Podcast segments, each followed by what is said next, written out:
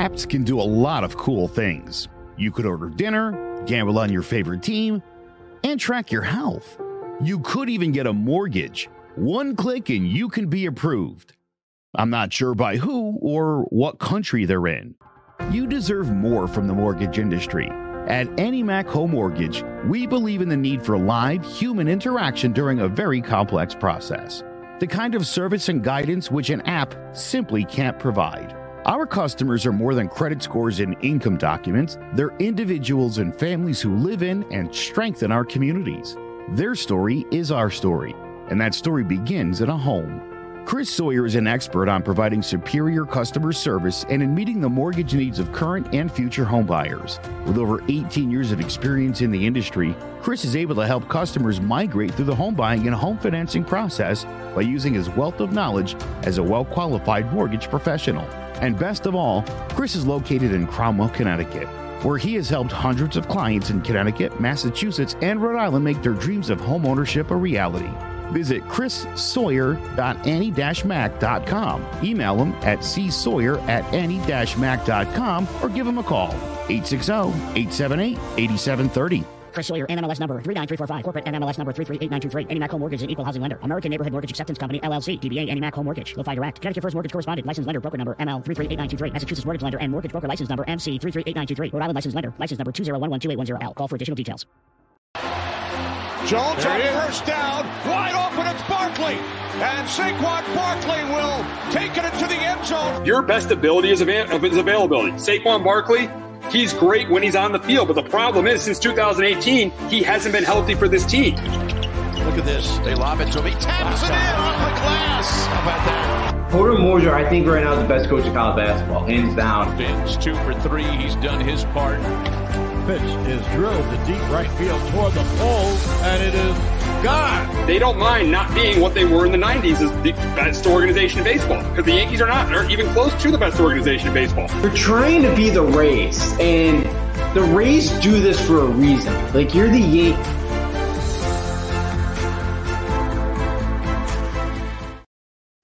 Welcome to Sports Talk with R&J. I am Steve Risser along with Justin D'Onofrio, and we got a big matchup on Thursday Night Football as the four and three Baltimore Ravens traveled down to Tampa to face the three and four Tampa Bay Buccaneers, and it has been a rough stretch for the Bucks. They have lost four of their last five games. Tom Brady has not played well. The defense hasn't played well. It's just it's been it's been issues all around for the Tampa Bay Buccaneers. The Ravens they they're four and three, but they sh- should be better because they have blown three fourth. They've had they've had three games uh, where they have been up by more than ten points in the fourth quarter and lost them. The, the lost the loss to the Dolphins, the loss of the Bills. I mean, the Bills they were they, they but they had they didn't have a ten point lead in the fourth quarter, but they still had a double digit lead, and then it lost the Giants. So both teams are underachieving right now. This is a really really big game for, for both these teams. It's a big game for the Bucks to get back on track. It's a big game for the Ravens to keep pace with the Cincinnati Bengals.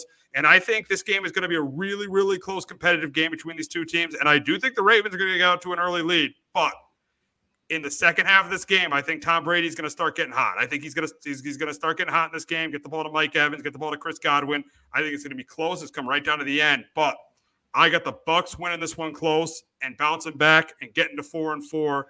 I got the Bucks winning this game 24 to 20. But Justin, can Lamar Jackson hand the Bucks their third consecutive loss? I think they do. I think right now the Bucks defensively they played well, but I think for the Ravens, as you mentioned, they've blown a, they've blown a lot of you know um, a lot of leads this year, and they really well could be seven and zero this year. Um, so I think you know for the Ravens, I think they run the ball decent enough. I think Lamar makes enough plays through the air, and I think they scored just enough because right now the Bucks offense is it's kind of a mess. So yeah, I think Lamar plays well enough in this game. And I think the Ravens win this game 24 to 17 on, on a short week, and I'll, I'll take Harbaugh to win that matchup. Yeah, the Ravens definitely have the coaching advantage with John Harbaugh on a short week, but the problem is they got to travel down to Tampa on a short week. That I think that definitely factors into me taking the Bucks. But this game could go either way. But this is a game I feel like I think it's a it's a big game for both teams. If the Ravens, as I said, got to keep pace with the Bengals, got got to got to kind of secure their spot in the playoffs, and for the Bucks, they just got to get back on track three and four right now, and they lost two games. I, I didn't I didn't think they would ever lose to Pittsburgh with Kenny Pickett. And then last week was an absolute disgrace. Was an absolute disgrace. I know it's a division game on the road, but that was a disgrace losing to the Carolina Panthers. They're losing to a team that's they, they're losing to a team that's tanking. They lost to a team that that is tanking right now. Yeah, they did. You know that that was again only to score three points against them against a defense that has played tough, but it's a definitely defense you should be able to score some points on. And yeah, it was just it, it was a totally flat effort. They really couldn't run the football. You know, I think they only got to Brady once the Panthers did, but he was under a lot of pressure most of that game. It just seems like there's just the chemistry just off with them right now. And yeah, you, you mentioned it. You, you you have to be Pittsburgh. I know that's a, a tough place to play, but yeah, it's a Pittsburgh team that's got a lot of young players right now, not a ton of talent. And yeah, Panthers team just fired their coach. You know, playing pretty spirited, but you, you know, 11 point, you know, they're 11 point favorites on the road. They, they still got to find a way to win that game, but like not even to score a touchdown against them. It's, you know, it's pretty embarrassing. Oh, it absolutely is, and absolutely is. And with the offense struggling, with the Bucs struggling, I think the big question is: is is Tom Brady done? Is this it for Tom Brady? Obviously, he retired uh, in February, then he came back in March. Is this it for Tom Brady? I mean, he has not. I mean, he's not played terribly. I think there's other parts of the team that haven't been good. They haven't been able to run the ball. Their offensive line has been inconsistent. Their run defense that was supposed to be really good has not been as good this year. So there are other parts of the team that have struggled. But he's Brady is still Brady is still under 500. Is, is still under 500. This is the first time Brady is Brady's one of a team that Tom Brady has been on has been under 500 since in 20 years since the Patriots in 2002. So he is not playing his best football right now. And the big question is, is he done? Is, is, is it over for Tom Brady? And I and, and I and I still say absolutely not. I think with the division they're in, uh, this and this still is. I still think he's a top 10 quarterback in this league. Now I don't think he's a top five quarterback anymore. I, am gonna, I'm gonna, uh, I'm not afraid to say it. I don't think he's a top five quarterback anymore. I don't think he's as, obviously as good as uh, as Patrick Mahomes, Josh Allen, or, or Joe Burrow. I don't think he's as good as those guys. But I do still think he's a top ten quarterback. I don't think he's done. I think he has still has a chance to turn things around, but he's got to get it turned around. He's got to get it turned around quick.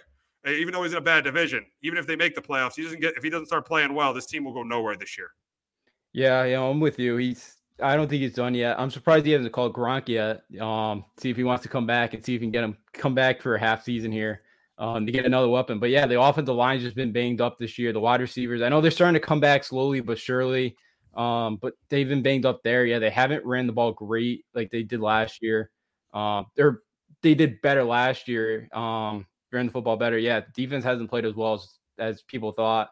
But yeah, being a bad division, yeah, and it's not all Brady because I think yeah, because Brady has played pretty well. You know, obviously the arm strength's not there anymore, and just you know they just kind of seem out of rhythm right now, or you know for the most part. But I I still think yeah, as you mentioned too, this division is, is not very good. So I, I think Tampa still can make a run at this thing. Again, Brady's always kind of like Thanksgiving is kind of that point of the season where you get it going. Um, and that's still a month away. But yeah, they, they do have to play a little bit better. Um, very soon because again the NFC is wide open, but they definitely have to start playing better. I think they will. I don't think he's done yet. I think you know he still has a little bit more football. Again, look what he did last year. There's just with Brady, I don't think he fell that far of a cliff. You know, I, it may, he's not as good, but he's still right there, and he can still lead the team to the Super Bowl. Yeah, I, I do agree. I mean, it's crazy to say it at three and four, but I do agree because of what we've seen him do, and he's still not terrible. So for, for, for what we've seen him do, and now that he's and for me, he's for both of us, he's still not terrible. So I do I don't think he is done yet. But here's the interesting thing: he's his team is three and four, and another legendary quarterback's team is another legendary quarterback's team is three and four, and Aaron Rodgers. And the big question is is which team has a better chance of getting things turned around?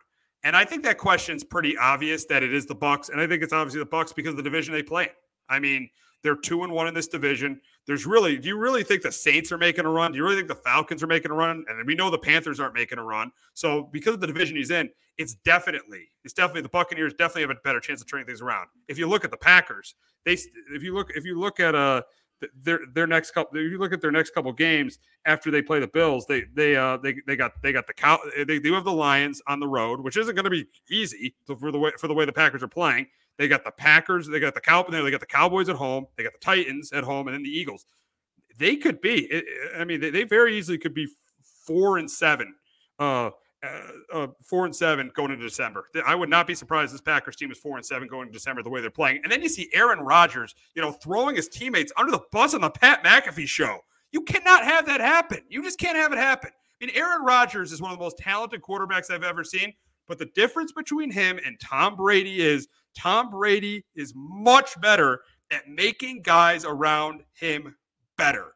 Aaron Rodgers does not do a great job of that. I think Aaron Rodgers, because of his play, yes, he makes some guys better than they are because of his play, but his leadership skills, eh, Tom Brady is a much better leader than Aaron Rodgers, and there's a, that's the reason why Tom Brady's got seven championships and Aaron Rodgers has one Super Bowl appearance. One for a guy that talented, he has one Super Bowl appearance, and you're seeing why this year is showing you why he only has one Super Bowl appearance. Yeah, I think if you made that point, I think that's a perfect point because yeah, Rodgers just he, he, hasn't, you know, outside of really Adams. You know, I know they've had some decent wide receiver. You know, Randall Cobb's had some good years. You know, the first time around, Jordy Nelson. But yeah, like again, Brady again that last year at the Patriots, that team had no weapons. You know, outside of like Julie Edelman. You know that that, but Edelman was you know, at the end of his line there. But yeah, he could make Brady could make guys around him better. Um, you know, he can make, you know, and again, you kind of seen it with the Bucks as well. You know, when they've had to kind of go at time, not as much this year, but the first couple years, you know, um, Scotty Miller making some big plays. You know, that's that's been the problem with Rodgers. You know, that he just hasn't. Um, so I'm with you. I think the Bucks do have a much better shot of turning the thing around. Yeah, the the the Packers right now, I, I do think they're in a lot of trouble. You know, you go to Buffalo this week again. I know they got out of the Patriot game, but again, they very well could have lost that game to third string quarterback. You know, again, you you lost Taylor Heinicke last week after you blew it. So, yeah, you know, I think Matt LaFleur's, you know, gonna have to play for his job, and I, I think right now the Packers are in trouble because they, you know, their their offense right now is just sputtering. It just doesn't seem. And I thought a couple weeks ago it was starting to get a little bit better, but you know, I, it just doesn't look like it. Uh, absolutely not. Absolutely not. And I'm kind of standing correct here. They're going to be four. Uh, they could very easily be four and eight because they lose this week to the Bills. That would be three and five. Or I think uh, we'll assume they beat the Lions on the road, and then the next three games they, they very easily could lose to the Cowboys, Titans, and uh, and and and Eagles. So they go into December. I could very very easily see this team being four and eight. Yeah, it wouldn't shock me either. The way Cowboys are playing again, Lions. You know, Lion. Yeah, and I know you mentioned Lions could be a tough one on the on on the road because they do score a lot of points. And then yeah, the Eagles right now playing really well. Um, you know, Titans on a short week. I know they're kind of banged up, but a short week, you know, um, that that could be another difficult one. So yeah, it, it really would not be surprising this this team could be sitting there, you know, four and eight December, headed to Chicago, which you know they they look like they're getting a little bit better too. So it's not going to be as easy as it was the first time around, especially now that'll be at uh, you know, in Chicago. Yeah, yeah. It, it, the, the, Packers are in big, big trouble, and it does not get easier for them this week as they travel to Buffalo to face the Bills. And I think this game's a blowout. I think Josh Allen has a big day. I think he throws three or four touchdown passes. I think he has a big game day, day on the ground too. I think the defense forces Rodgers to turn the ball over. I don't think this game is close at all. I got the Bills winning this one big. I got the Bills beating the Packers on. I got the Bills embarrassing the Packers on national television, beating them thirty-one to thirteen. But Justin can Rodgers and the Packers offense get things turned around and end their three game losing streak? I don't think it happened either this week in Buffalo. I got the Bills 27 to 17. I think the Packers will, you know, somewhat. I, I think maybe they get out, maybe they, you know, get an early touchdown or something, take the lead, try to stay in this thing. But no, it, again, against the Bills that are coming off a uh, bye week, you know, on a Sunday night going up to Buffalo, I just can't, it just doesn't seem like the week that they're going to be able to turn things around. Um, you know, they're going to have to be able to run the football better to establish play action. I feel like they haven't done that either a ton this year. Um, but you know, he's going to have to make some big kind of remarkable plays, and I just don't know if it's going to happen. Especially you mentioned throwing his teammates under the bus. I just, eh, you know, I just, I don't think the chemistry is there with those guys. So I think the offense sputters again, and I think that defense keeps them in the game for a bit. But I think you know, after a while, the Bills are able to win this game by a couple scores. Yeah, it, it, should not be a pretty night in, in Buffalo for the, the, Green Bay Packers. But we got a big, big, and big matchup in the NFC West this week as the Rams face the Niners. But before we're gonna before we talk about that, we're gonna talk about the big trade the Niners made uh, last week, uh, trading for Christian McCaffrey. Uh, I, I, he did play pretty well last week, even though they lost to the uh, to the to the Chiefs. But the big question is going to be: Is does McCaffrey make the Niners the best team? Two questions: Does McCaffrey make the Niners the best team in the NFC West, and does he make them the best, the second best team in the uh, in the NFC? And I I'm going to go yes and yes. And I know I'm being I know they're three and four, and I'm crazy. And I know my team is six and one. It's crazy for me to say yes, but but I think this team. I think in this NFC, this isn't a great NFC. I know they got crushed last week, but that's one of the best teams in football, one of the best quarterbacks in football. I think that uh, I think with McCaffrey, this running game is, is going to turn into being a great running game. I think that's going to help Jimmy Garoppolo and this defense. I know they had a rough week last week, but look who they played last week Patrick Mahomes. He's the best quarterback in football. So I actually think they are the best team in the NFC West. And I think they are the second best team in the NFC. Justin, do you agree? Yeah, I do agree with you. McCaffrey, that running game with um, Shanahan, you know, Deebo Samuel, you know, the weapons they have in in Jimmy G, I think, you know, can play well enough to kind of get them and lead them.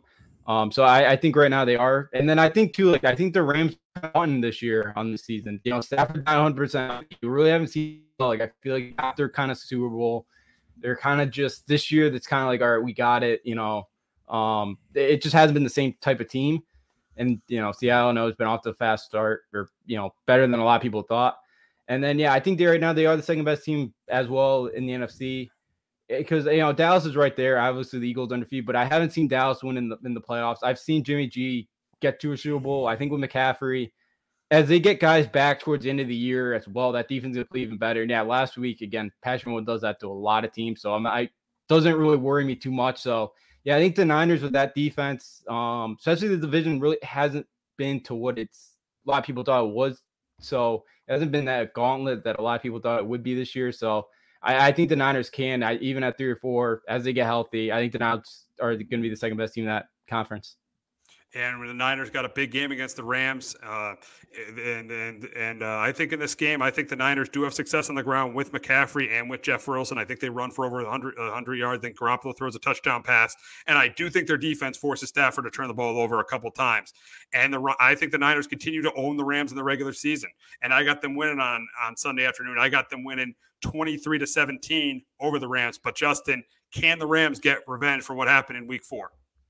I don't think they will this week. I got the Niners 24 to 20. Um, you know, Stafford, the first time I think he got sacked seven times. He didn't have much time to throw the football at all. I think it's going to be somewhat of the same thing. You know, the Rams just haven't been able to run the football. They've been kind of mostly one dimensional. Maybe coming off a bye that helps them get that running game going. Maybe they kind of figured something out. But yeah, I think that defense they play well enough. I think Jimmy G makes enough plays in this game, and McCaffrey runs the ball well enough. And I think the Niners find a way to beat the Rams yet again. We got a big matchup in the AFC East as the three and four Pats head head down to MetLife Stadium to face the five and two and surprising New York Jets. And the problem for me with the Patriots is they don't know who their quarterback is. They have no idea who their quarterback is. And I think that's going to be a factor in this game because I think this is another game that Zach Wilson doesn't have to do a lot. He can manage and win the game. Yes, the Jets had a huge loss losing Breece Hall for the season with a torn ACL, but give Joe Douglas credit. He go he trades for James Robinson, to, and I think they run the ball well against the Patriots. I think they have a good him and Michael Carter run the ball well. I think Jack Zach Wilson throws a touchdown pass, and I do think that the Patriots defense, the Jets defense. Uh, will force a turnover. Doesn't I don't care who plays quarterback. I think they're going to force a turnover, and I think they're going to win a close competitive game. I got the Jets beating the beating the Patriots for the first time since December of 2015, as we all remember that game, the Eric Decker uh, game game winning touchdown, Fitzpatrick to Decker. I got the Jets beating the Patriots 20 to 13. But Justin, can the Pats bounce back this week and beat the Jets for the 13th straight time? I think they do. I get them at Pats 24 to 20. Um, you know, I, I think that defense is going to play better this week you know, Judon's been good. You know, hopefully Phillips comes back this week because you know he was a big loss there. I feel like when he exited the game, and I think for the Jets, again, I'm not trying to take anything away from it. It's been a great five and two start, but you kind of look at some of the quarterbacks they played. Like they got Trubisky, then Pickett the Steeler game. You know, they faced a third string quarterback and Skylar Thompson against the Dolphins. And if you look at the stats, that game was a lot closer than it looked. Obviously, they did go on the road and beat Aaron Rodgers and the Packers. And then last week, Brett Rypien you know, so I feel like this week, I think it's going to be Mac Jones at the quarterback spot. I, you know, Zach Wilson hasn't done a lot. I, I can't imagine the Patriots play as bad as they did, you know, on Monday night, especially the, you know, Bill, Bill has a hatred for the Jets. I, I think that defense shows up. I think they play well. I think Jones plays well enough in this game. I think he comes back. I think he, he plays well. Um, their running game does enough against the Jets. That's, you know, such a banged up team. I, I can't see the Pats play that bad again in back to back weeks. I think they do find a way to get out of uh, MetLife with a win. Yeah, you made a good point about the Jets. They are, yes, they're five and two, but they're they are lucky to be five and two. As you look, you go into week two, they should have lost that that game to the Browns. Yeah, they, they, definitely should have lost that game to Cleveland. Oh, then then you look at yeah, they play they beat the Dolphins with the third string quarterback, but they might have beaten the Dolphins anyways. But then you but then you look at the game last week. I mean, they they they, they lose they, they would have lost that game if the Broncos had a cape had, had a competent quarterback, and they didn't. So so yes, the Jets very easily could be they're five and two. I'm not discrediting them. I think just like the Giants, they're changing their culture. But if you ask me, do I think the Giants six and one Eh, who, who, which, which New York team has been more impressive, the Giants or the Jets? I'd say the Giants because you look at the Giants, they've beaten the Titans on the road, they've beaten the Packers, they've beaten the Ravens. The Jets, yes, they're winning games, they're, they're five and two, but their quarterback really has Zach Wilson really hasn't been that impressive. And, and, and, really hasn't been put in position to carry the team. Yes, I'll give him credit for the Pittsburgh game. He, he did a good job there. But really, throughout the winning streak, outside of that, he really hasn't had to carry the team. So Uh, yeah, the Jets are off to a good start. I think Robert Saleh is changing the culture. I big as I said, credit to Joe Douglas for going out and getting James Robinson. But yeah, this Jet team at five and two to me is a little bit overrated. But the problem is this week, I think it's another game they very easily could win because the Patriots don't even know who their quarterback is. You you got to be able to know who your quarterback is in this league. So that's why I think the Jets win. Yeah, no, and I hear you, and I, I I have a feeling it's Mac this week. I I, I think Bill's kind of playing around with the media like he usually does this week. Um, you know, but yeah, again, you know, as you mentioned, Saleh Douglas. Douglas has been a great draft as well. It was a good move to get Robinson, who's you know t- really talented back when he's been a starter. You know, you saw what he did his rookie year coming out of Illinois State, undrafted. You know, and Saleh's done a good job as well. But yeah, yeah, I again, it totally could be. I don't, I can't imagine it to be that carousel again. Like I, it kind of, some of the players were kind of you know, you listen after the game Monday night, they were kind of stunned and surprised. And I, think kind of, I, don't, you know, I think Bill kind of got talked into it by Mac.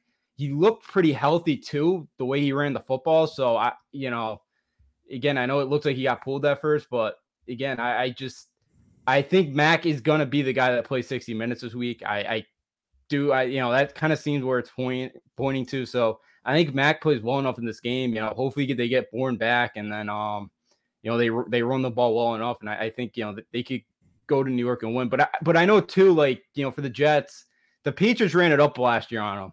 So I know that's kind of in their mind as well. Like they they want this revenge game too. So I wouldn't be shocked the Jets win, but I do think the Pats bounce back. I think they're I, I last week with that again. They they're they're they're like a lot of the teams in the NFL this year. They're mediocre but I, think they do find a way to go to MetLife and get a win. Yeah, I mean, I mean, my, my, my issue my issue with last week is is the players not knowing the plan at all. The, I, I, thought the plan was absolutely ridiculous last week with the Patriots. If Mac Jones was not healthy, there is no way, no way Mac Jones should have been on that field. There was no way he should have been on the field if he wasn't healthy. They should have stick with, with Bailey Zappe. But once you have Mac Jones in the game, you don't just take him out after he throws an interception. And then after the game, Bill says, "Oh, the plan was to play, play both guys." No, you're lying to the media. You took Mac out of the game because he threw the interception, and the fans were chanting for Zappe. And this is what we never saw with the Patriots: reacting to fans, reacting to out, the outside noise. The big thing with the Patriots for years was ignore the noise. You see with Tom Brady leaving, they're not ignoring the noise. They, are going in and, and, and listening to the fans to play Bailey Zappe. And yeah, Zappe gave them a spark, but uh, but in the second half, from behind, he looked like a he looked like a sixth, seventh round pick. He looked like the guy we thought he was going to be. So yeah, and this leads me to my question: Who do I think the Pat starter should be? If Mac Jones is healthy, I think he should start. But the but if he's not, I think Bailey Zappe should start. So uh, because you don't want to not put a quarterback, you don't want to put a quarterback in the field that's not healthy. But if he's healthy, I do think Mac Jones is the starter. But the problem with starting Mac Jones last week and taking him out, pulling him on national television, You've messed with his confidence. You have clearly messed with Mac Jones's confidence. Mac Jones wasn't great, but he did get you, he did help you get to the playoffs last year. Now I feel like with the Patriots starting him last week and then pulling him in the second quarter, I think that hurts his confidence. And I think that this I think this could this move is is could be the move that that, that crushes this Patriots season. It definitely could. I'm still behind the he wasn't 100% healthy, even though he did look like it. Even he looked pretty good out there you know, again, I you talking about the outside noise, yeah, you know, again, Jakobi Meyers kind of called out the fans. He's like, I, I did not agree with the fans chanting Zappe. You know, he, he kind of came out and said, I didn't agree with it either. But I, I think the problem is with the fans too is Mac Jones's last nine starts is now two and seven, and I, I think a lot of people realize that, and there's a lot of pressure. And I, I can't put on Mac because we've talked about the offensive situation.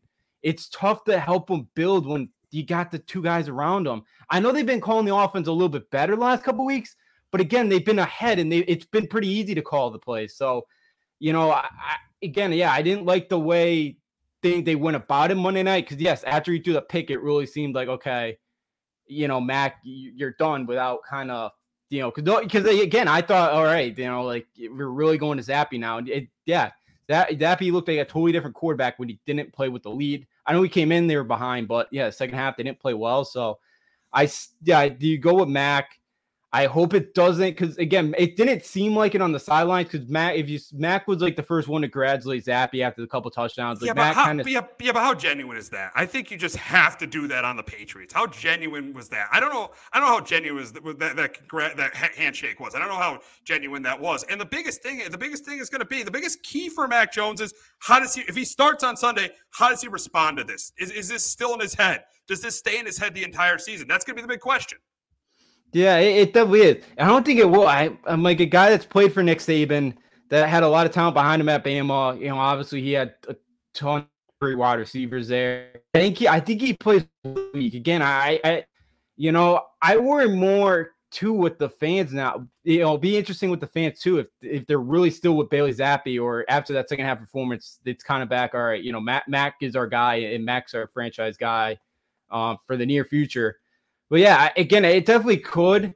But I feel like with Mac, I, I think Mac kind of, you know, I think Mac's good at kind of, you know, keep, you know, um, quieting out that noise. And I think he's a guy that I, I think uses that more motivation than he does to kind of put his head down and kind of not go about in the right way. So I feel like Mac plays well. This, you know, if Mac is the guy, Mac starts this week. I think he plays well, and I think he has something to prove to the fans. Yeah, yeah. I mean, it's, it's, it's, going to be the big thing. Does he does he move on from this, or does he let this linger throughout the entire season? On my guess is, I think this is going to linger throughout the year. I think this quarterback controversy, what happened on Monday night, is going to linger throughout the entire season. I might be wrong. He might come back and he might rip off seven in a row like he did last year. But I just personally think this is this is going to linger on the entire season, and this is going to this quarterback controversy is going to be with the Patriots all year long. And I hope not. And and we've and I do agree. Bill's got to make that decision. He did it in 01 when he took out Bill when he took out Bledsoe for Brady. You know, he did it back in um 2020 when he announced Cam over Stidham. He did it last year when he announced, you know, Mac was going to get it over Cam Newton. He's done it before. Yes, he has to do it soon. And you know, because yeah, it's gonna get bothersome. It's it's gonna affect this team in the locker room. Because I do think the guys like Mac Jones, like you know, you talk to him, and I, you know, you know, listen to them. seems like you know they all like Mac. You know, I they all like Zappe too, but I think they know Mac's the guy, and Mac's the better option right now than Zappe.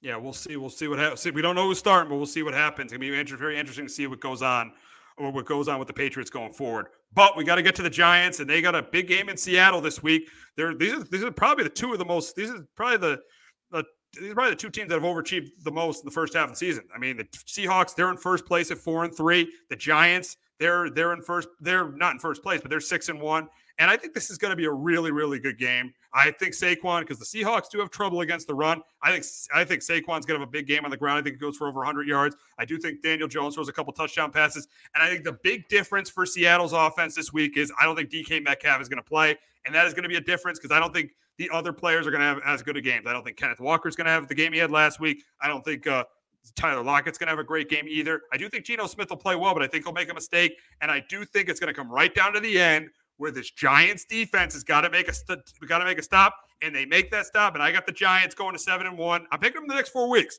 I made a promise to Hector. I'm going to pick them the next four weeks. I'm going to pick. I, am going to. I'm definitely keeping that promise.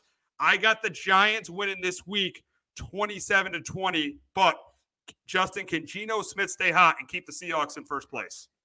I think they do. I got the Seahawks 27 to 23. A big part of that, I just, and I know we've talked about the schedule too for the Giants this month. I think with all this travel, I think now going out west, I, I think, you know, maybe has a little bit of effect on a little bit of fatigue. So I, I, think Geno plays well. Again, yeah, the Giants have played really, really well this year. You know, they, they've made the stops late in that game.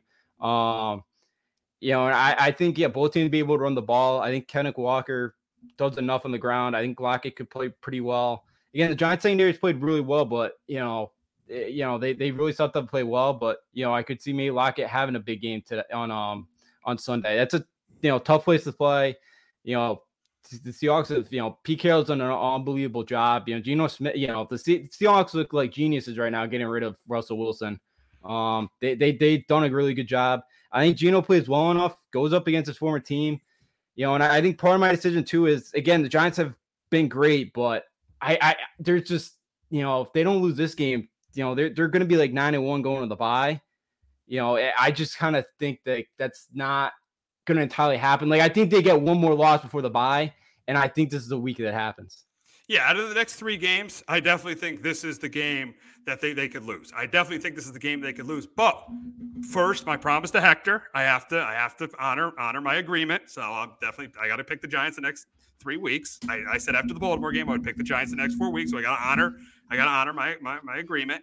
And I and, and but but the, the, the, but I, I think that this, yeah, this definitely is a game, a tough place to play. I wouldn't be shocked if they lose it, but I just feel like with the way things are going right now, and with DK Metcalf probably being out, I think they pull out another close one. This is a special team. Something is special about this team. They just know how to win these close games. That's what we said about the Yankees too back in June. I know, I know, I know, I know, I know, and then it fell apart. I gotta watch it. Yeah. I gotta watch it. But yeah, but yeah, it, it, should be a really competitive game. I wouldn't be shocked if the Seahawks win, but I, I just have, I just got, got confidence in my team to pull it out. No, and you should. It, has been a much different team. You know, you, you've seen in New York again. It you know going. You know, again, when's the last time in late October the Yankee season is over and we're still talking Giants Jets because they're so relevant. Like the Jets and Giants season has gone on longer than usually the Yankees do because you know usually by now they're they're both teams are irrelevant. So yeah, you know you should be excited for them. Again, I totally see him win this game, but yeah, you know I, I the, the Seahawks too. You know, just again, everybody kind of counted them out that they're to finish dead last in division, and that they played well. And Pete's done a, a remarkable job with this roster. It sure has. It's like the opposite of what happened with the Patriots and the Bucks. What happened to the, what's happened with the Seahawks and the Broncos? It's like the opposite of what happened with the Patriots and Bucks in 2020. Like when Brady left, the the the the, uh, the Patriots got five games worse, and the uh, and the Bucks got five games better, and then won the Super Bowl. It seems like the opposite has happened. Wilson leaves, and uh, the the uh, the Broncos get are, are even worse, and the Seahawks get better. Yeah, no, it it it has. You know, it, you know, again, they they knew something, I guess, because yeah, you know, Wilson just has not been the same guy this year. He's really showed to get on on the same page with his wide receivers. Yes, it's probably a little bit of the injury too, but yeah, you know. Again, I remember going the last season, like this is probably it for Pete this year. You know, they probably fire him at the end of the year, but the way he, the way they're playing and, and the way that they developed Geno and they've just kind of found Again, Geno hasn't looked. Had, this was probably the Geno Smith that we thought coming out of West Virginia was. And again, it, it, took a while, but we're finally seeing it, and he's been fun to watch. And yeah, you know, the, the you know, Seahawks kind of knew something. And it's weird that they even had Drew Lockett going into the, you know, it took Drew Lockett to have COVID to for Geno win that job, though. Yeah, it's crazy. It's crazy because Geno has been playing. This is the best. This is by far the best football that I've seen Geno Smith play. But moving on to a quarterback that hasn't played good football, and that's Matt Ryan, and he has now been benched by the Indianapolis Colts, and Sam Ehlinger is taking over as the starting quarterback. And I think this is a desperation move, but for Frank Reich and uh, and and uh, and Chris Ballard. And I think if this doesn't work with Sam Ehlinger, both these guys have to be fired. They got to be fired. Frank Reich has not. I mean, th- th- this experiment of just bringing in a quarterback every year since Andrew Luck's retired, uh, bringing in. Uh, in, in 2019, it was Jacoby. They, they had Jacoby Brissett on the roster. They played him. In 2020, they brought in Philip Rivers. In 2021, they brought in Carson Wentz. In 2022, they brought in. Uh, this year, they bring in Matt Ryan. Chris Ballard definitely has to go, and I think Frank Reich has to go. I think both these guys have to go if this doesn't work with Sam Ehlinger. But you watch Sam Ehlinger in college. Do you think this could start this this could the Colt this could spark the Colts a little bit here? I think it could because Sam Ehlinger is a more mobile guy than Matt Ryan is, and we've seen with that offensive line they've really struggled. And you know Ryan can't move out of the pocket, so I feel like with Ehlinger now he's going to be able to move around, make a couple of plays. And again, like Matt Ryan's thrown, you know, he's leading the league in interceptions right now. Even if Ehlinger does that, you know, it's okay because you haven't really got what he thought out of Ryan. So again, you know, at Texas, kind of was the guy that a lot of people kind of thought that maybe was going to take the Texas the next step. Obviously, we all know the saying after they won the Sugar Bowl that year. Um, but he threw for a lot of yards at Texas. You know, he threw for um, you know, think over seven, eight thousand yards at Texas. Like, you know, he's a very mobile guy. I think he ran for over 600 yards a senior year. Like he can run, he can run. And I think that gives them a different element with that running game as well with Jonathan Taylor. I mean, you could do some option stuff coming in with them. So, um, I, you know, yes, you know, it, it's, it, you know, it's not a bad opportunity here to try him, but it's weird because Frank Reich said Sunday after the game that he, you know, that Matt Ryan was a guy. Not even 24 hours later, it's now Sam Ehlinger. So, a little weird and probably something came from upstairs that you know probably told him to go with Ehlinger. But um, yeah, I, I, think right now with this Colts team in the position they are, doesn't hurt to take a shot with Tim Ehlinger and see what you got. And, and the Commanders and Colts uh, play on Sunday in Indianapolis, and I think this is a game where I think the Commanders pull the upset. I think they get the running. I think they've ran the ball well the last two weeks since they got Brian Robinson back. I think Robinson and Gibson do a good job on the ground. And I think the pressure on Ehlinger forces a turnover there. I think it's a close competitive game, but I got Taylor Heinicke winning another game. And I got the Commanders beating the Colts uh, 20 to 17. But Justin, can Sam Ehlinger get a win in his first NFL start? I think they do. I got the Colts 21 to 16. I feel like, you know, in this spot too, like that Colts defense steps up, plays really well. Um, with it, you know, going up again, you know, on as they, you know, Sam Ehlinger you know, for uh or the yeah, Colts defense steps up with Sam Ehlinger start and they play really well in this game. Um, you know, I think Washington got lucky last week. There was a couple dropped interceptions that the Packers kind of had in their hands there, you know, in that game and could have changed that thing around. You know, Heinicke, as I mentioned last week, again, he you know, he plays well at times. At times he can be very productive. But I think I think the Colts this week, Jonathan Taylor, I think that running game ability now with Sam Ehlinger gives you a different kind of, you know, you know, formula to use offensively. Hope they start running the ball a little bit more with Jonathan Taylor. I think the Colts at home, they find a way to pull out the win against the Commanders. NFC matchup in Arlington as the Bears face the Cowboys. And I think in this game, I do think the Bears have some success on the ground with with with Herbert. I think Herbert has a pretty good game on the ground. I do think Fields will get his yards on the ground too. But I think the difference is going to be I think the Cowboys running game is going to be really good with Zeke and with Pollard. I think Dak will throw a couple touchdown passes. And that Cowboy pass rush against this Bears offensive line is a complete mismatch. And that's going to force Fields to turn the ball over a couple times. That's why I got the Cowboys going to six and two beating the Bears 27-17. But Justin, can Fields carry the Bears to a four and four? Can Fields get the Bears to four and four?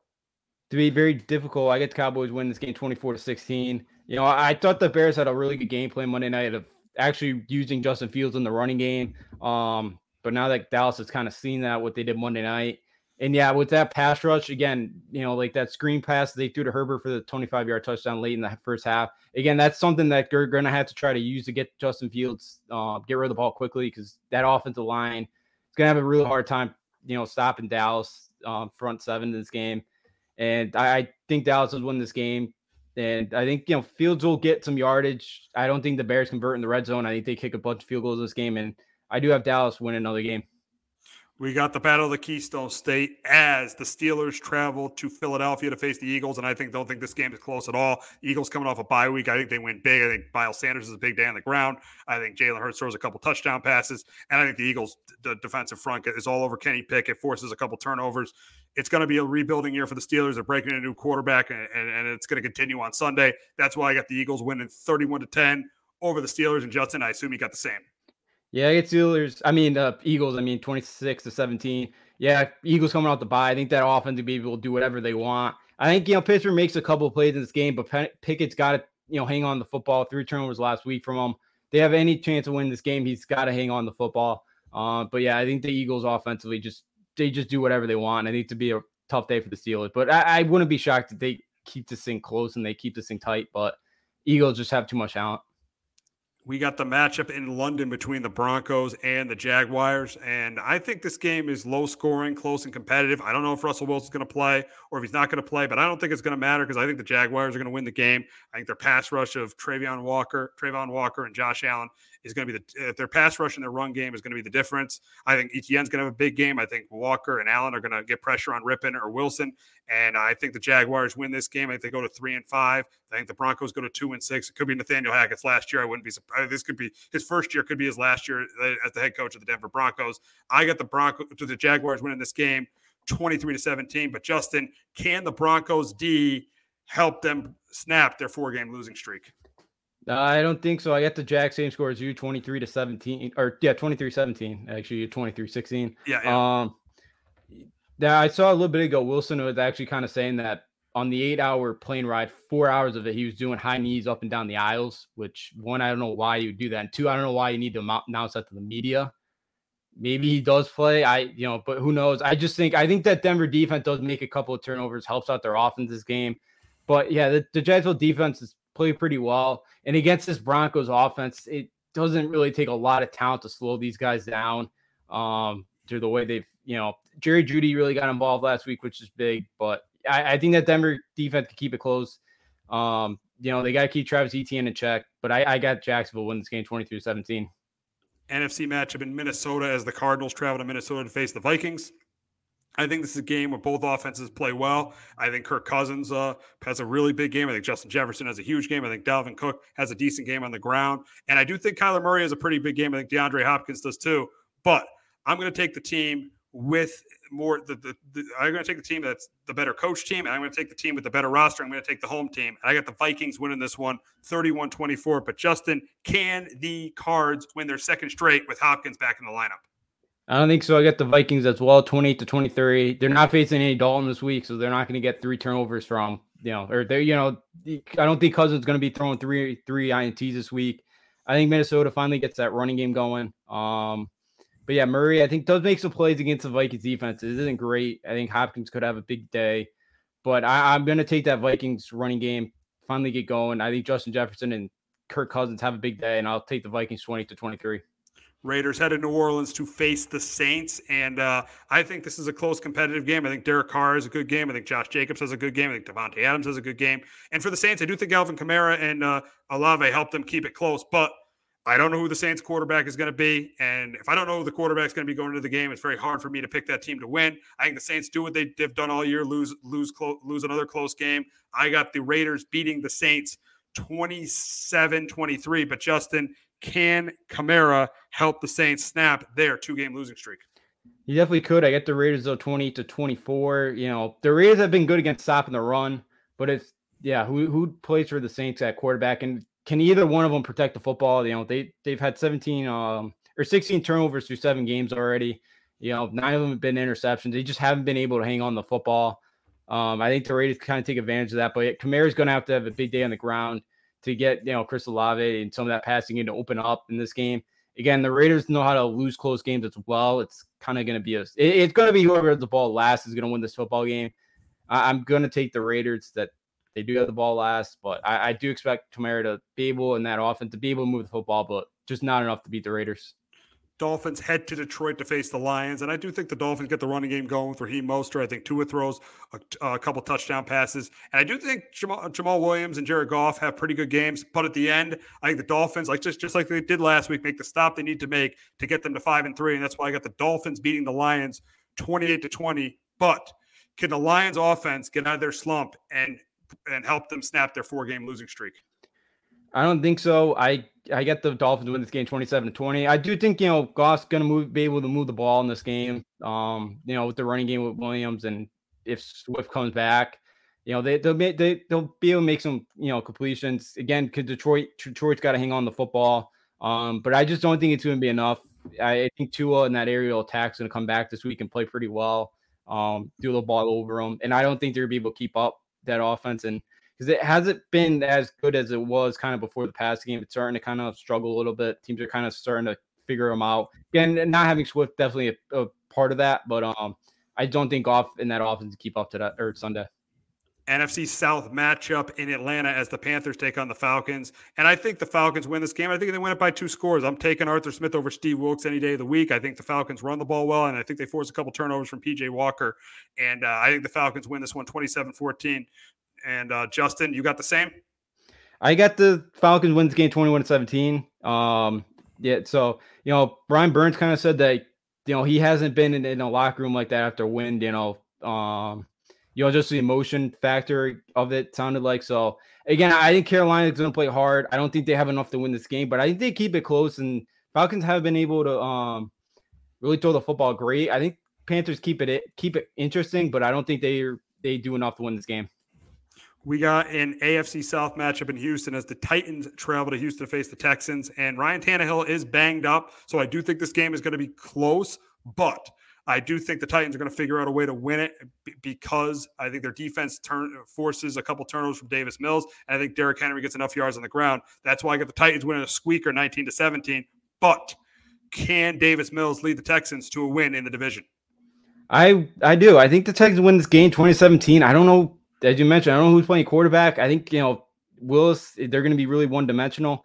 I think Davis Mills makes enough plays. I think he gets the, the ball to um you know to Cooks and Collins. I think you know Pierce has a good enough game on the ground. They do enough. I think you know they force a couple turnovers.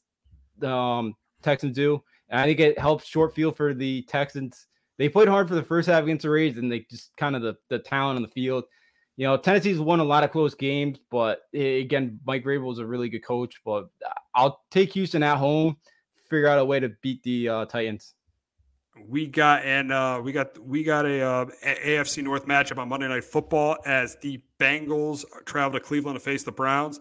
And I think that the Bengals right now are the third best team in the in the AFC, and that's just because of the way Joe Burrow's been playing. Joe Burrow is red hot. Ja'Marr Chase is red hot, and that continues Monday night. I think they both have big games against the Browns defense that's really struggled. Jacoby Brissett will make some plays, but the problem is the Browns are going to get too far behind where Nick Chubb is going to be a factor late in the game. That's why I got the Bengals going to five and three, beating the Browns 31 to 20. But Justin, can Chubb carry the Browns to their ninth straight win over the Bengals? Yeah, I don't see it happen Monday night. I got the Bengals 31 to 20. Um, yeah, you mentioned, Cincinnati seems like they found out the rhythm, and I think in this game, uh, Cleveland's not gonna be able to keep up. You know, they're gonna, you know, Nick Chubb's not gonna be able to get as many carries as the Browns want to give him this game. Again, you know, Brissett's gonna have to make some plays, especially to um, Amari Cooper. He's he's been playing pretty well the last couple weeks, getting him involved. They, you know, that's you know, they're the only champ, but I see Brissett throwing a couple interceptions in this game. I just the Browns aren't built to come back from behind, and I, I think that's going to be a problem this game. And I don't think they're going to keep up with Cincinnati. No, no, I don't think I don't think so either. So we got a big game in Happy Valley, but before we talk about that, we are going to hear from our friends at JPEX Financial. Do you have a 401k and some savings for future retirement, but don't even know if it's enough to live off of? How much is enough? How often are you thinking about it? The team at JPEX Financial Group can help set your mind at ease. We specialize in creating strategies in the planning and managing of your financial, educational, and investment needs. We help clients pursue their investment goals with sound financial strategies. You deserve a personal, tailored plan. Lasting, meaningful, and open relationships are the foundation of our practice.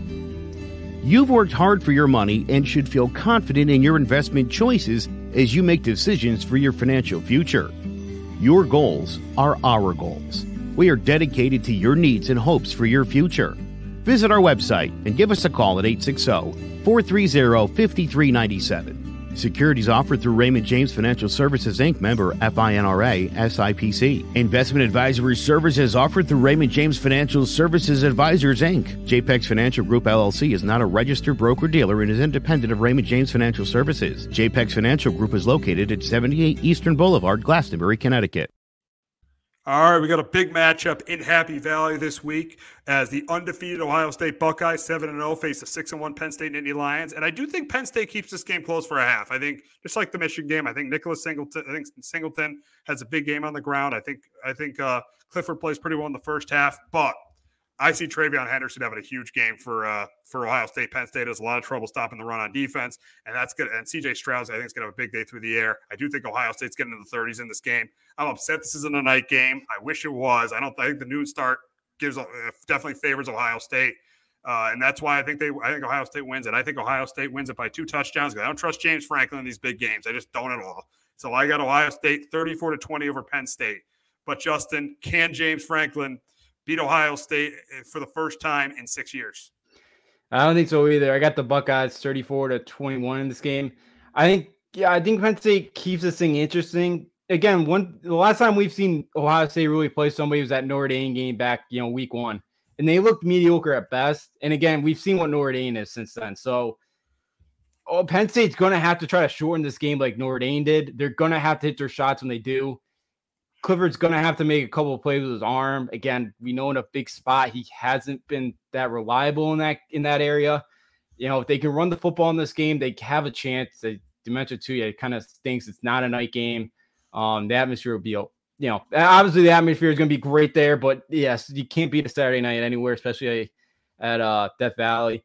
I just think Ohio State's going to have too much You mean, with you those mean, weapons. you, you mean Happy Valley? Oh, Happy Valley, yeah. Too many, yeah, yeah, Happy Valley. Um, I just I think Penn State's got some guys in the secondary, but I just think Ohio State those weapons. I just think there's too many of them. I think you know they can maybe keep them in check for a half, but not a whole 60 minutes. And I think Ohio State finds a way to win this game. Yeah, I mean, I, I I wish it was the whiteout game. I mean, last week the whiteout game was great, but I wish this one was the whiteout game because Ohio State would have a lot. I mean, we haven't had played Ohio State in the whiteout game in a long time. I think the last time we played Ohio State in the whiteout game, I I think it might have been the time we beat them in in, in 16. Yeah. I think that was the last time we played them in the. No, I think it was no. I think it was the one where where uh where Haskins came back and beat them. Okay, yeah, 18 then. Yeah, okay, Yeah. yeah. I think that was yeah Saturday night game.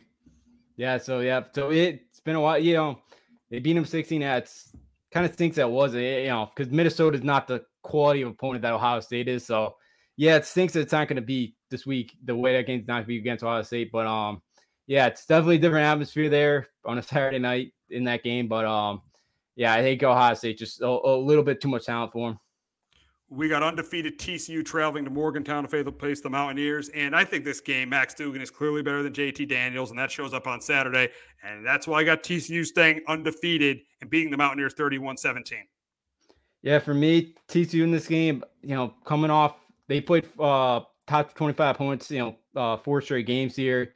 I do have TCU in this game 38 to 38 to 28, but again, TCU's got got the much faster starts. Again, they got down by 18 last week and I got lucky that Kansas State was on the third string quarterback, a couple other injuries um kind of affected the, the Wildcats in that game. Um, but I, I, you know, I'm a little bit worried. But again, West Virginia can't stop anybody. They're giving up over 33 points a game. So I think Max Duggan's gonna, you know, throw the ball well enough. And I think Con- Miller in that backfield is gonna have a big day on the ground. I think West Virginia does score some points, but it's not enough. And I, I think you know, this was a big game for Virginia head coach Neal Brown because they win this game. Maybe it helps his job security a bit, but think keep going the way they're going. I, I can't imagine he'll be back next year. We got the is this game's still in Jacksonville, right? Yep. Florida, Georgia. World world's uh, largest cocktail party on Saturday, Florida and Georgia. But I don't think this is going to be a game. I think Florida, Georgia does whatever they want on offense. They score in the 40s, and I think Anthony Richardson showed us really outside of Week One has not played that well, and that's why I got Georgia winning this one. I got to win a big 45 to 13. Yeah, I got the Bulldogs as well, 38 to 17. Bulldogs haven't, you know, haven't been as dominant as a lot of people thought. They played really well against Vandy. Um, but you know, it, it is Vanderbilt here. And they got the big one next week against the Vols. But I, I just Florida can't stop the run. That's what Georgia wants to do. I, I think they they run all over this Gators team. You know, and I think even at tight end spot and Brock Bowers, he's gotten a couple hands off this year. I could see him being involved in that running game as well. And the only reason, that the only shot Florida has, if if as you mentioned, if Anthony Richardson could have his inner game that he did against Utah, Florida has a chance. But that's that's not happening against his defense. I got Florida or Georgia winning this game big. We got a matchup in Manhattan, Kansas, as Oklahoma State faces Kansas. Uh, Oklahoma State faces Kansas State, and I think this is a really, really close competitive game. But I'm going with Mike Gundy's squad to win at 27-24. Yeah, I got the Cowboys too. A little bit of uncertainty. I think Adrian Martinez is going to play. It sounds like, but I, I got the Cowboys. I just think there's too many offensive talented weapons for Oklahoma State in this game. I got them winning 34 to 27. Deuce Vaughn, you know, is going to have have a big game in this one. Um, I just there's just too many too much talent on the outside for Oklahoma State, and Kansas State really wants to run the football and win that game. And I, I don't think it's Oklahoma State this week. That's going to be able to happen. So I'll take the Cowboys to go on the road and get the win. Got a big matchup in the SEC East as Will Levis in Kentucky travels to Knoxville to face Tennessee, and I think Hendon Hooker is going to be too much for uh, for for Will Levis. I think that Tennessee's offense is going to put up 30 over 30 points, and I think they're going to win this game 34 to 24. But can Will Levis, like he did in the swamp, can he go into Tennessee and pull the upset? I don't think so. I got the Vols 41 to 24. Um, you know, I'm not worried about this trap game here for the Vols. Again, last year, Tennessee only ran 48 plays against the Kentucky. They had 9.8 yards per play. Kentucky had actually 99 yards in that game. They lost that shootout 45 to 42. Tennessee had the ball for 13 minutes of that game, and they still put up 45 points. So wow, wow. Kentucky's um uh, Kentucky's defense is better than it was last year, but I don't think they're gonna be able to keep up. And Kentucky's not built like they were last year to be able to play in a shootout. Um, they really do miss Wan'Dale Robinson this year. Um, they really haven't anybody to really step up. Chris Rodriguez, you know, they're going to rely him on to run the ball in this game, try to shorten this game. But against Tennessee in that offense, I just don't think that's going to work. And I think the Vols roll in this one, and they should up show up the uh or get ready for the huge showdown against Georgia next Sunday or Saturday. Got the Battle of Michigan and Ann Arbor on Saturday night. This is the game they picked to have on Saturday night instead of Penn State, Ohio State. So we got the battle in Ann Arbor as the Michigan State Spartans face the Wolverines, and I think this isn't going to be a game. Michigan State isn't good this year. I think Blake is a huge game. I think it's just like the way Michigan beat Penn State. I got Michigan going to 8 0, beating Michigan State 41 to 17. Yeah. Now, if I understand this correctly, ESPN picks their number one game a week in Fox. So I think this was Fox week to pick. Okay, their, that, their makes, that makes sense. That makes sense. That's how I believe how it goes. Um, but yeah, I, I'm gonna say I think Michigan does blow them out. I won't be shocked if this thing stays close, but I can't trust Payton Thorne. He hasn't played well. They've really missed Kenneth Walker this year. He's probably, you know, Thorne's probably coming off his best game with Wisconsin, but it's not the same old Badger team we're used to. Um, and it's a revenge game. Michigan hasn't won this game the last couple of years, so I think Blake Corum on the ground, I think has a big day. I think Cade McNamara does enough. Um, and Michigan State defense is it's as bad as it was last year. They can't really stop anybody. They're a little bit better in secondary, but it's not much of an improvement. I think Michigan does whatever they want. Um, and I got Michigan win this game 30 to uh, 20. We got an SEC matchup in College Station as Ole Miss travels to Texas A&M, and I think Ole Miss proved – what they were last week. If They were overrated, getting blown out by LSU. And I think they lose again on the road this week. I think they lose a close one to Texas A&M, 23-20. I don't think Jackson Dart is that good, and that's gonna and that's gonna show up against this A&M defense. Uh, but do you think Ole Miss can make that Alabama game matter uh, on the uh, on the third on the 12th? I'm with you. I get the A&M. I did not like what I saw with Ole Miss. They're they're one they're a one dimensional football team, and A and M hasn't lost. They're on a four game losing streak here. They haven't lost five in a row since 05. Um, you know, and um, in this A&M's first game since the Miami one, you know, back on September 17th, I think A&M, I don't think, you know, if Max Johnson's going to play. It's going to be Haynes King, King, it sounds like. But I think they do enough. I think A&M keeps this thing, you know, interesting. I got A&M 27-21. I just, I think A&M's defense plays really well. Um, things aren't great right now for Jimbo. He's got to win this one. Um, you know, for the last five games at home here, this would be a nice kind of start to end of the year. I, I, I got the Aggies 27 21. All righty, that's going to wrap it up for this episode of Sports Talk with RJ. But you're going to get more of us today in about five minutes as we're going to be talking about the World Series in our next episode. So make sure you check out that in five minutes. Jones on first down, wide open. It's Barkley, and Saquon Barkley will take it into the end zone. Your best ability is, av- is availability. Saquon Barkley He's great when he's on the field, but the problem is since 2018, he hasn't been healthy for this team. Look at this. They lob it to him. He taps it in off the glass. How about that? Porter Moser, I think right now is the best coach in college basketball, hands down. Fins two for three. He's done his part. Pitch is drilled to deep right field toward the pole, and it is gone. They don't mind not being what they were in the 90s as the best organization in baseball because the Yankees are not. They're even close to the best organization in baseball. They're trying to be the Rays, and the Rays do this for a reason. Like, you're the Yankees.